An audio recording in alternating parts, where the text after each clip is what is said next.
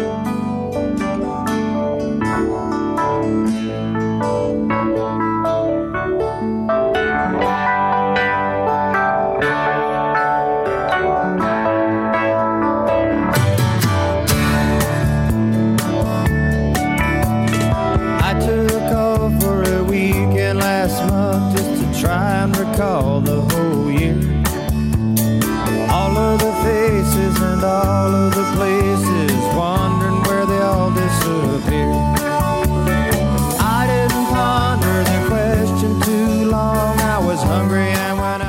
Big Show, Gordon Monson, Jake Scott, 97.5 and 1280 The Zone. Thank you very much for making us a part of your day. We greatly appreciate it. Let's uh, talk a little NFL football. Let's get out to the Sprint Special guest line.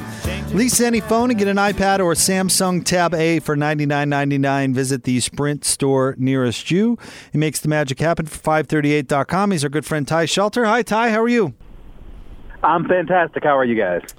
Hey, we are great. Uh, let me let me ask you the same question I asked Gordon in the last segment. Out of the two underdogs this weekend, who is most likely to pull the upset? Ooh, uh, great question.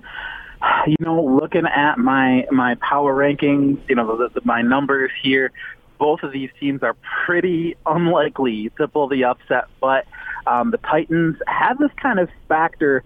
Um, they match up very well against the Chiefs. This whole thing kind of reminds me of a little bit of the the late Mike Martz Rams. You know, where you have this Chiefs team that can score at will. Um, you know, they're, they're so fast. The offense moves fast. They get in a lot of reps. They get in a lot of plays. They pick up yards in chunks. They score points in chunks. And, you know, they have a defense that can get turnovers, can flip the field. But this, if this Titans offense runs over them, the way they've been running over everybody else, they can slow down the number of possessions, slow down the clock a little bit. Um, you know, if it if it's a slow touchdown, fast touchdown, slow touchdown, fast touchdown, you know, you get into the second half and all of a sudden that means the Chiefs have been out there 60, 70, 80, 90 snaps and the Titans defenders have only been out there 30, 40, 50, right? So um, that's how a, a fast scoring team can end up falling behind and, and losing what's effectively a shootout. Um, so there's there's a path there for Tennessee if they can control the ball. Um, but even so, again, you look at what what uh, Kansas City can do. You know, is if they can score 40 or 50 points, can Ryan Tannehill score 40 or 50 points? I don't think so. I thought this was supposed to be a passing league. I, I, I thought the running backs were just a dime a dozen these days. How come no one can stop Derrick Henry? well, you know, it starts up front, of course. This is a Titans team that, through a couple of different head coaches, but but overall they've managed to do it. They have been building um, an offensive line that can dominate at the point of attack, that can get on the front foot and then open up holes. And you have a, a scheme that's designed to get the ball to Derrick Henry and get him running downhill. You know, obviously Derrick Henry, this isn't his first year in the league. This is the first time he's uh, carried the ball.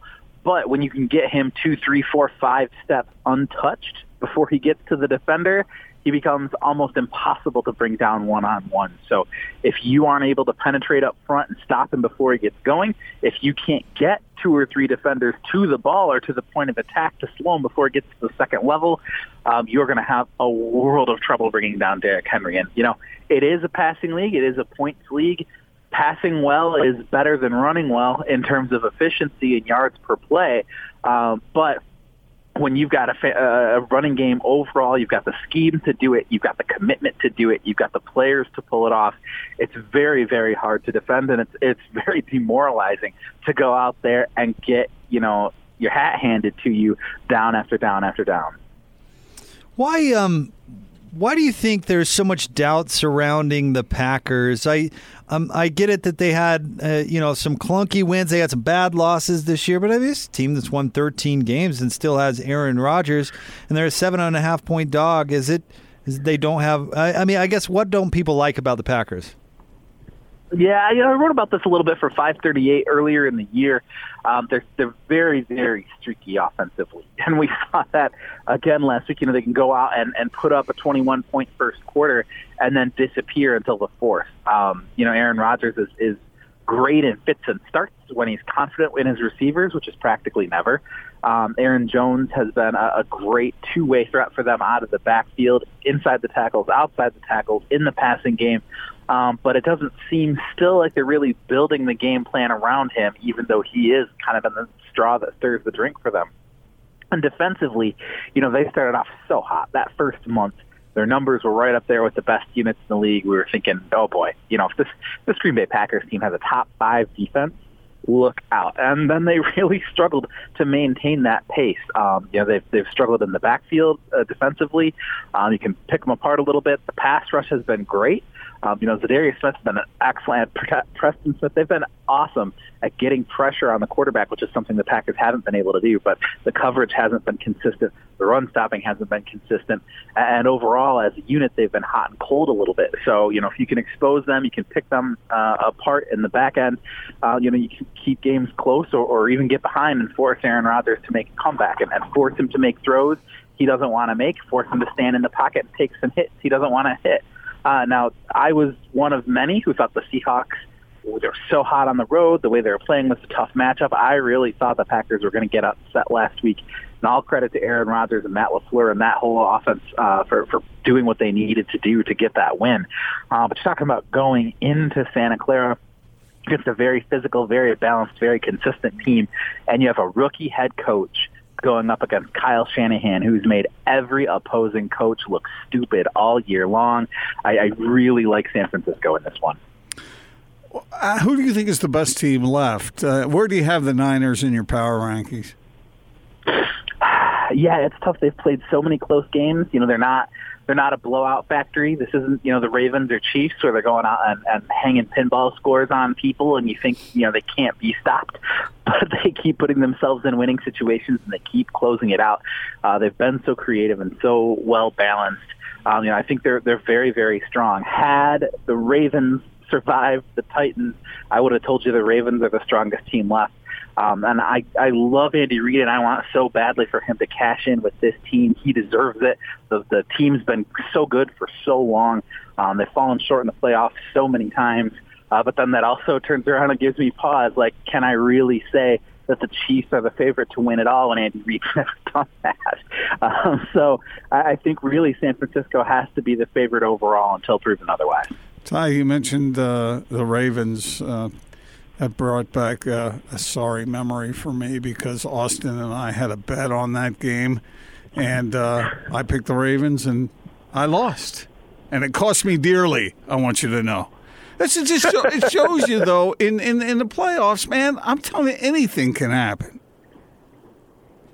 Yeah, absolutely, absolutely, and and you know, obviously there were a bunch of bad breaks at the beginning, and they were still there at the end. As as I was tweeting, it looked like the Titans kind of you know, hey, we don't really need to go all out. We're we're you know up by like 13. We you know he can we can let him run through us, and they he ran it down to you know within in the red zone with uh, you know almost five minutes left, and they weren't trying to tackle him. I'm like, you guys know if you let him score here and they get the two point conversion, suddenly it's a one possession game with over four minutes left. Um, but they they did close out. Obviously, the Titans did, and um, you know all credit to them for that. Six seed getting this far, it's, it's impressive. Um, but then, of course, you've got uh, the two seed and then the one seed and the two seed in the other side of the bracket. And really, overall, the NFL has been really, really effective at putting those top two seeds in the conference finals. I've got a piece on that going up tomorrow at 5:38. Um, as, as cool as this Titans run has been, and as many as great wild card games you can remember, um, wild card runs, you know, the Giants a couple of times, Steelers in 2005, those type of runs, we end up with the winningest teams at the end, and I think that's what we really want to see. Ty Schalter from 538 with us on 97.5 and 1280 The Zone. Who's won the coaching carousel in the NFL this year? Oh, man. Well, you know, in a way, I think it's kind of Carolina because they identified a guy they wanted to build their team around. Uh, they want to switch directions on offense. Um, David Tepper as an owner, this is this is his shot across the bow. You know, they, they wanted him to come in and bid for an NFL team because they wanted to add a guy who had billions, multiple billions in the bank. It's not, you know, grandson of somebody who bought an NFL franchise for 500 bucks 80 years ago. They wanted somebody with big money, big checks, who could cut checks for stadium improvements, who could cut checks for free agents, who could partner with the NFL and make them stronger and kind of lead them, be the new Jerry Jones type of guy. Uh, well, guess what? Wanted the interview Matt Rhule, you're not going to get him because Tepper's going to roll in there and cut a bigger check than anybody else is prepared to cut. Um, and and you know whether that ends up being the right or the wrong decision, they're the most decisive. They went got their guy um, who is uh, you know is going to bring in innovation. He's not a retread. He's not a son. He's not a father. He's not somebody that. Uh, worked with somebody. He's somebody who's going to come in and, and give the Carolina Panthers a new identity and a new direction. And I think that's something you are not seeing enough of in the NFL right now. Ty, who's the best player in uh, in all of football? Is it Lamar Jackson? I mean, yes, right now. If, if you give me right now in this moment, who's the guy that I'm scaredest as a coordinator to have to go up against? It's Lamar Jackson. Obviously, um, it, it's it's weird to say that right now on the heels of the Titans' loss and any any player. You know, we saw it with RG three too, right? You know, tore up the league for a year. Can he do it a second year? Can he do it a third year? Those are those are open questions. But his combination of, of talent and skill, the way that he has uh, improved his own game, you know, the mental game is there, the commitment to the game is there, and and the coaching has been there to put him in position to win. So as long as all of those things are still there, uh, Lamar Jackson is is absolutely the most fearsome player to try and stop in the NFL, and I think he's going to con- continue to improve. Ty, thank you as always. Enjoy the football this weekend. My pleasure. Anytime, guys. Thanks, Ty. Ty Schalter of 538.com. He is a man who gets really excited about NFL football. You can tell he loves what he covers. Yeah, I was going to say, well, that's you know his job to get well, yeah, excited know, about. Some people don't. I get you. You're still picking the favorites. Uh, Ty did. I'm asking you. There's going to be an upset. You think? Yep. I hope so. If there's a, if there's an upset, then it's going to be the Titans, don't you think? I don't know, but it's Aaron Rodgers. Yeah, I could see the Packers doing it. I, I honestly could see either team doing it. I think the NFL is cheering against the Titans because they think that is a sort of a nondescript team that nobody really wants to root for, except for Austin. It's just it's not as much star power, maybe. I mean, Ryan Derrick Henry is a star. Don't get me wrong, but he's not. You know, these star quarterbacks, and Ryan Tannehill just doesn't move the meter. It's kind of another one of those Kerry Collins situations. Austin, will you explain to our listeners one more time how you became a Titans fan? Uh, it's real simple. Uh, I was a diehard, like more so, loved the 49ers more than any person in my life. It was unhealthy. And then uh, their, their run kind of came to an end, and I moved into being more of a baseball fanatic and an NBA fanatic. And I felt like I still needed an NFL team.